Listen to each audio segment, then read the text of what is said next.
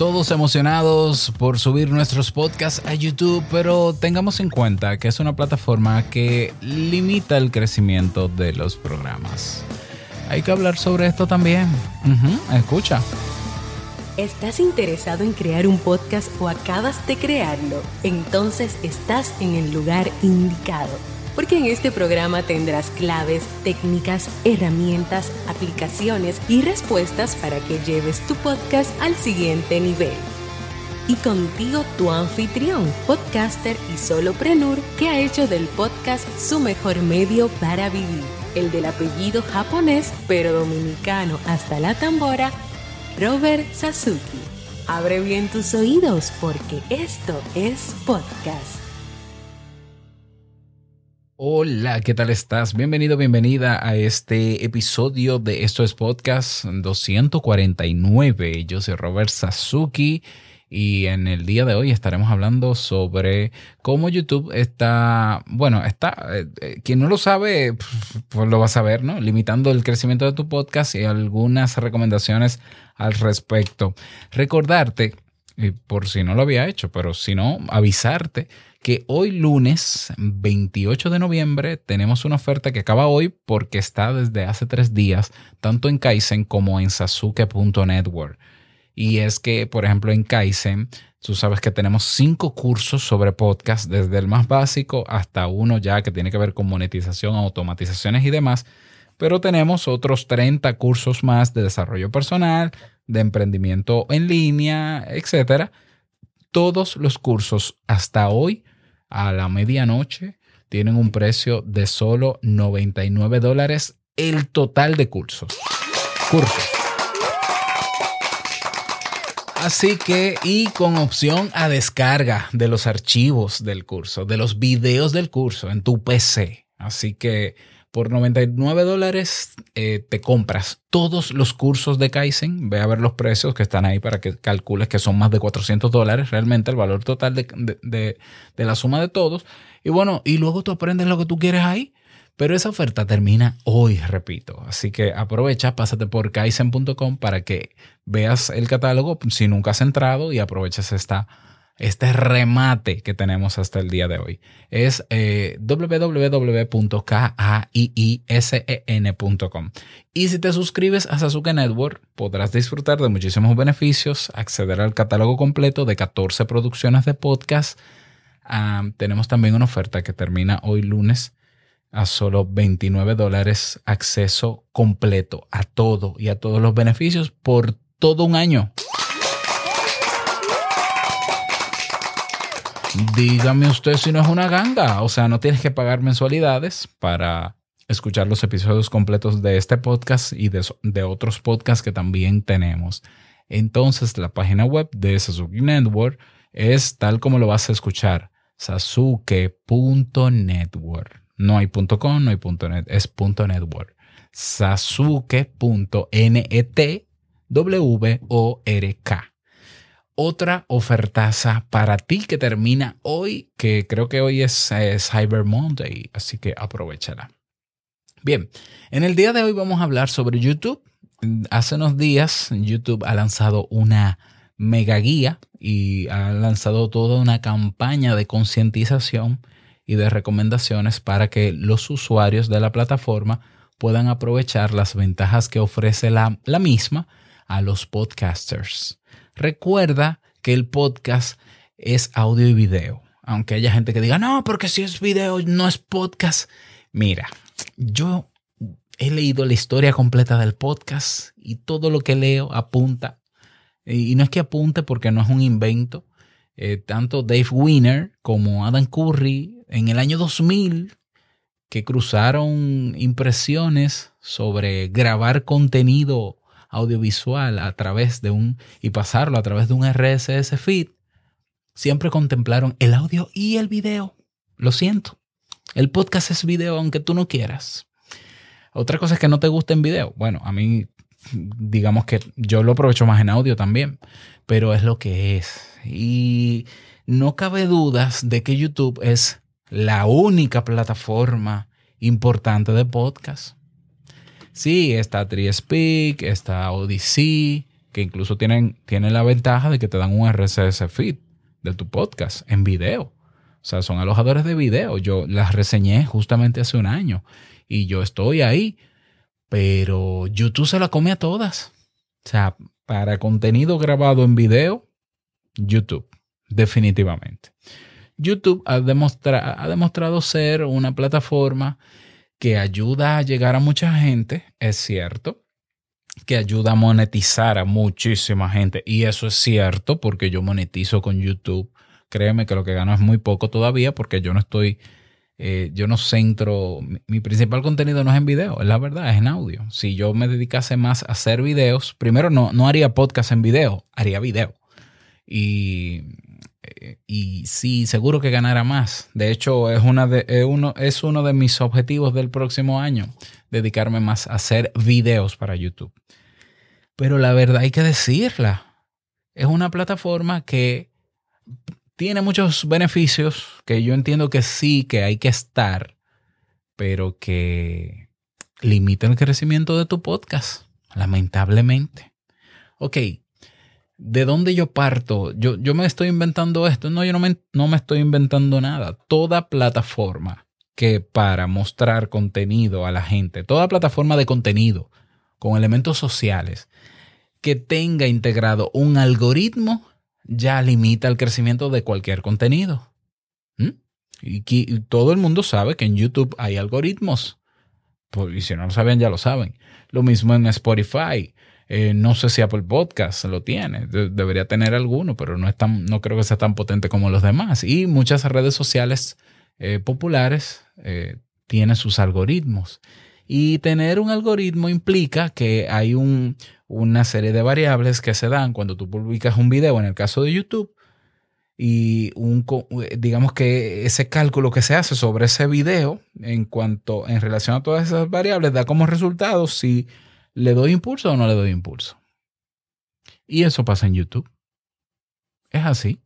Y hay contenidos eh, muy específicos con ciertos titulares y palabras clave en esos titulares, más unas miniaturas que el algoritmo entiende que mostrándosela, porque lo que, según lo que he leído, ¿no? Lo que hace el algoritmo cuando tú subes el video de tu podcast a YouTube es que en los primeros minutos le da un poco de impulso para medir la reacción que tienen los usuarios que se encuentran con el video frente al mismo.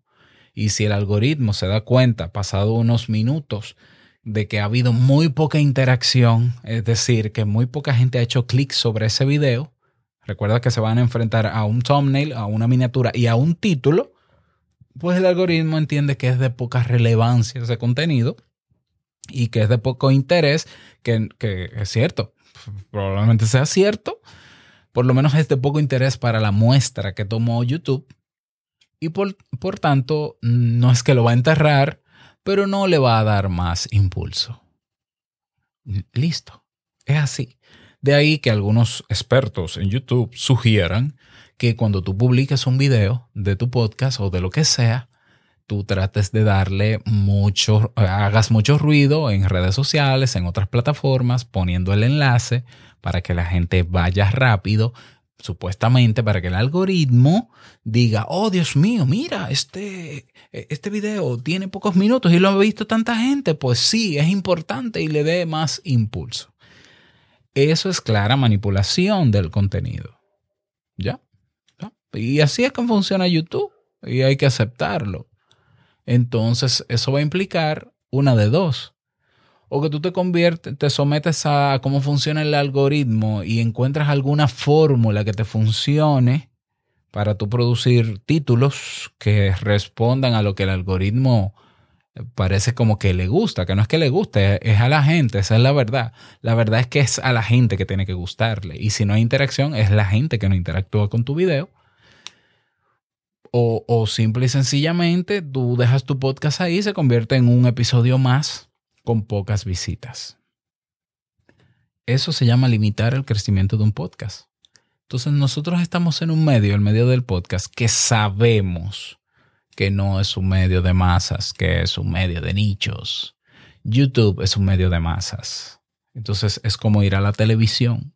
YouTube es lo más parecido a tú ir a un programa de televisión, hablar de tu podcast que es sobre cómo limpiarse las uñas y que el rating de ese programa en el momento en que tú hablas de cómo limpiarte las uñas y por qué es importante tu podcast caiga en picada, entonces no te invitan de nuevo al programa de televisión. ¿Por qué? Porque tú no vendes.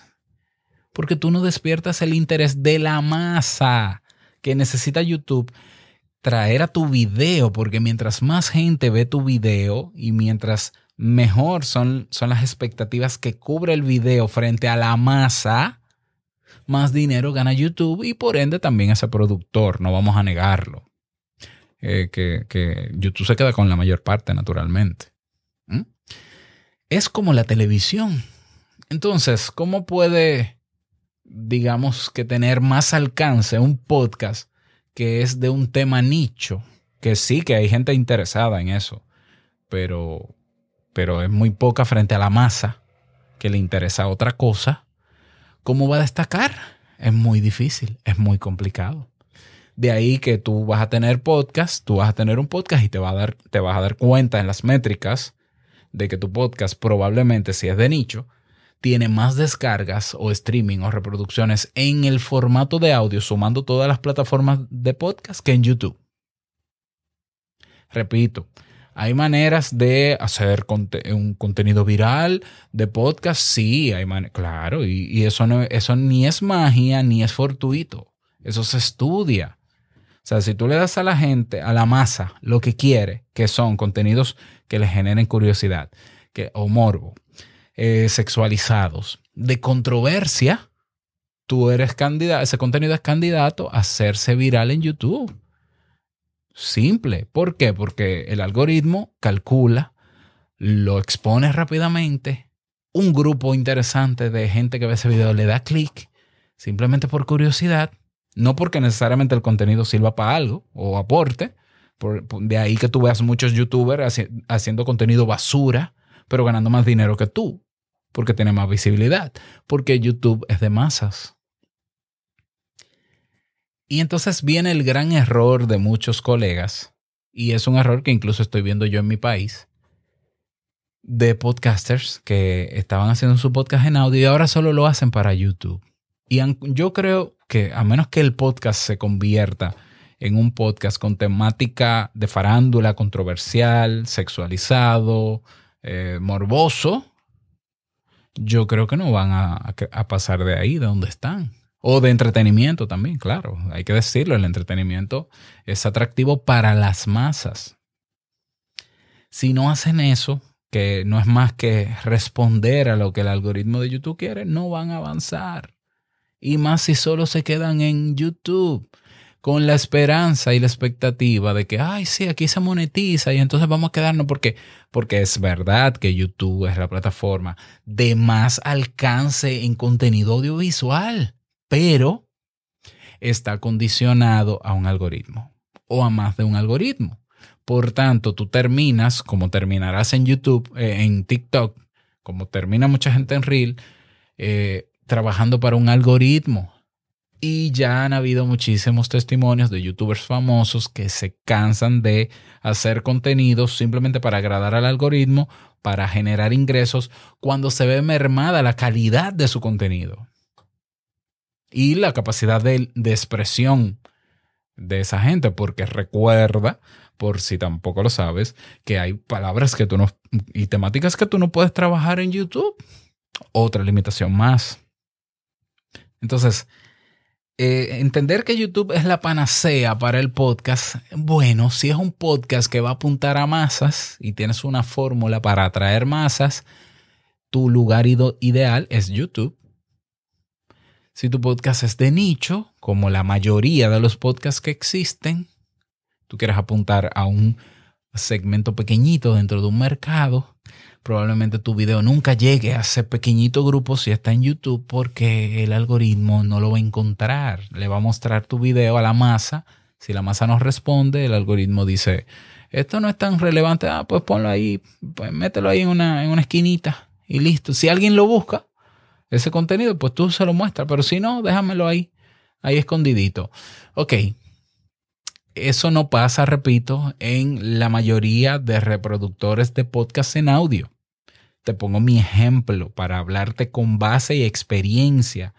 Mi podcast Te invito a un café que se comencé a producirlo en el año 2013, va para nueve años, que lo retomo, es cierto, en 2015 y que digamos yo comienzo a celebrar el año luego del 2015 tiene más de 10 millones de reproducciones reales. Bueno, yo creo que reales. Eh, lamento decirlo, pero es verdad. Yo quiero confiar en que esos números son reales. Son de, de PowerPress, de Blueberry, que tienen certificación de IAB. O sea que, digo yo, ¿no? Pero te puedo confirmar que entre Evox, Apple Podcasts, Google Podcasts, Castbox, Stitcher, eh, ¿cuál es el otro? Spotify, 45 mil o un poquito más de suscriptores. Bueno, ese podcast que llegó a tener cuando estuvo en abierto o gratuito, 4.500 a 5.000 descargas por episodio, un podcast diario. En YouTube, ese mismo episodio puede tener 200 vistas. ¿Y cómo tú explicas eso? Bueno, ya yo te lo expliqué. Es otro mundo. YouTube es otro mundo. Mi contenido, que es un contenido sobre psicología aplicado al día a día Te invito a un café, para el algoritmo no es un tema de que está buscando la masa, porque de verdad la masa no está buscando ese tema. Y yo no estoy hablando de temas que son eh, de actualidad tampoco, es contenido evergreen. Entonces es natural que no tenga tantas. Ahora yo tengo algunos temas que he publicado en YouTube, incluso con imagen estática, que sí eh, han crecido, que han tenido muchas vistas. Por ejemplo, yo una vez hablé sobre cómo, eh, cómo aplicar el minimalismo a tu vida. Y al parecer coincidió que en esos años, porque ese video tiene que tener como cinco años, en esos años eh, se, hubo un boom del concepto de minimalismo, documentales en Netflix y, y la gente empezó a buscar sobre minimalismo. Al parecer no había tanto contenido en español, intuyo, y entonces el algoritmo dijo, bueno, porque hay algo interesante. Ese, yo te puedo decir que es el único video que tiene más de 100.000 reproducciones de mi canal, aún teniendo una imagen estática. O sea, es un audiograma. Otro, te puedo poner el ejemplo de otro video que tengo que es hablando de corregir tres errores en Anchor. ¿Y por qué? Ese tiene, tiene que tener como 30 mil, 30 mil visitas o 50 por ahí más o menos. Pero ¿qué pasó ahí? Bueno, Anchor, tú sabes bien que desde el año 2019 eh, comenzó a repuntar como la plataforma para hacer el podcast rápido, fácil y gratis. La gente comenzó a buscarlo en tiempos de pandemia y encontraba mi video. Bueno, o sea, perfecto. Ahora yo no me puedo pasar este podcast hablando de Anchor para agradar al algoritmo de YouTube. Digo, yo pudiera. Si lo que quiero es dinero, yo creo que sí.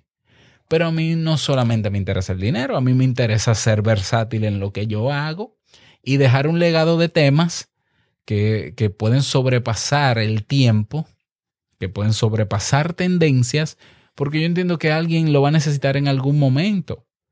¿Ya? Entonces, en YouTube está pasando otra realidad.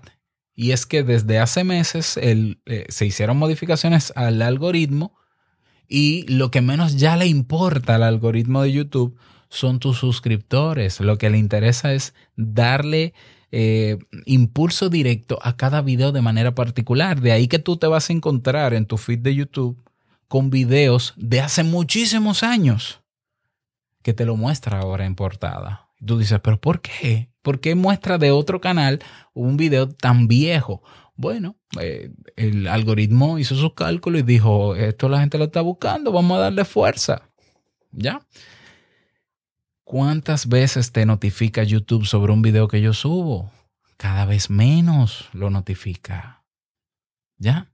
¿Cuántos? Si yo que tengo casi 6 mil suscriptores en mi canal de YouTube y subo un video, ese video, eh, cualquier video, en una semana 200 descargas. Pero ¿qué pasó YouTube? Yo tengo 6, mándamele el correíto a los 6000 YouTube. Porque si de esos 6000 solamente el 10% ve mi video, son 600 views, YouTubecito. Ok, al final yo no soy dueño de YouTube, yo tengo que acatar las normas de YouTube, yo tengo que hacer lo que diga YouTube y YouTube tiene su algoritmo y por tanto el resultado es que YouTube hace con mi podcast lo que le dé la gana. Y yo simplemente tengo que aceptarlo. Entonces eso lo que quiere decir es que yo no puedo depender de YouTube para el crecimiento de mi podcast, sobre todo si mi podcast de nicho. Yo tengo que estar en los podcatchers. Yo tengo que hacer promoción, tener alojado mi podcast en, algo que sea mío, estar en espacios donde no esté limitado mi, contenido por ningún algoritmo, por ejemplo. Y listo, y así crezco mejor. ¿Ya? Y, alejarme de la masa, si no es un podcast para, para masas, alejarme de la masa y acercarme al uno a uno si es necesario. Fíjate qué pasa ahora con Mastodon y Twitter. ¿Qué pasa? Twitter tiene su algoritmo también. Y Twitter, el que no sabe eso ya lo sabe. Investíguelo, pero ya se lo confirmo yo. Su algoritmo, cuando ve que tú publicas cualquier contenido, cualquier tweet, eso es en Twitter, cualquier tweet que luego tiene una URL, es decir, el enlace para que escuchen tu podcast, le da menos visibilidad a ese tweet. Es decir, eh, Twitter potencia los tweets que no tienen enlace y que cuyo contenido y que la suma de ciertas variables entiende que puede ser popular o controversial. Y entonces ese es el que muestra en Twitter. ¿Ya? Entonces, claro, hay gente que no se quiere ir de Twitter porque, porque vive de la controversia, vive del morbo y demás. Y, ay, pero claro que no te vas a ir de, Twitter. ¿Qué me funciona a mí? Yo tengo más gente, bueno, no te voy a decir que más gente, pero yo tengo interacción hoy en Mastodon. Y no importa que yo publique mi enlace o no, Mastodon tiene un orden cronológico. Poco a poco me está siguiendo gente y poco a poco se irá encontrando con mi enlace. Y yo me he vuelto a conectar con podcasts que tenía años que no escuchaba porque ahora veo el enlace en Mastodon. Porque digo, no es que estoy en Twitter, es que yo tengo más de un año fuera de Twitter, pero ahora lo veo. Ahora no hay un algoritmo que, que no me lo ponga. ¿Lo ves? Entonces, no te quedes solo con YouTube. Ya, no te quedes solo con YouTube. Usa todo lo que hay que funcione. Y donde no funcione, bueno, tú puedes decidir lo que quieras. Al final no tienes que llevarte de mi consejo. Yo que he hecho con YouTube y mis podcasts, yo he abierto un canal de Sasuke Network porque recuerda que ahora mis podcasts son por suscripción y estoy subiendo un short de un minuto de los eh, cortos de cada episodio de mis podcasts. ¿Ya? Como ahora YouTube está dando el impulso a los shorts, entre comillas, pues vamos a meterle shorts a YouTube y ya veremos qué pasa. Shorts que naturalmente tampoco monetizan y que también están condicionados por un algoritmo. No voy a dejar de estar en YouTube, lo que sí voy a hacer es hacer contenido en video, no en formato podcast, sino en formato contenido eh, eh, cortito de algunas temáticas que manejo y viendo a ver si puedo complacer al algoritmo de YouTube o encontrar una fórmula para aumentar mis ingresos en YouTube, porque sí me interesa. Ahora mis podcasts tienen muy buenas descargas, muy buen alcance en los podcatchers donde está, en las redes sociales libres donde se publica y eh, aparece en Google también, eso es importante, el SEO. Y yo creo que ahí vamos ganando. Entonces, ¿qué piensas tú al respecto? Fíjate que he tratado de fundamentar todo con cosas que son reales y que se pueden medir. Y si quieres que te comparta los screenshots, diferenciándote un informe de Blueberry, de Te invito a un café o de estos podcasts versus las vistas de un video de YouTube, déjame saber y en la comunidad de Telegram con gusto eh, te los muestro. Así que Nada más.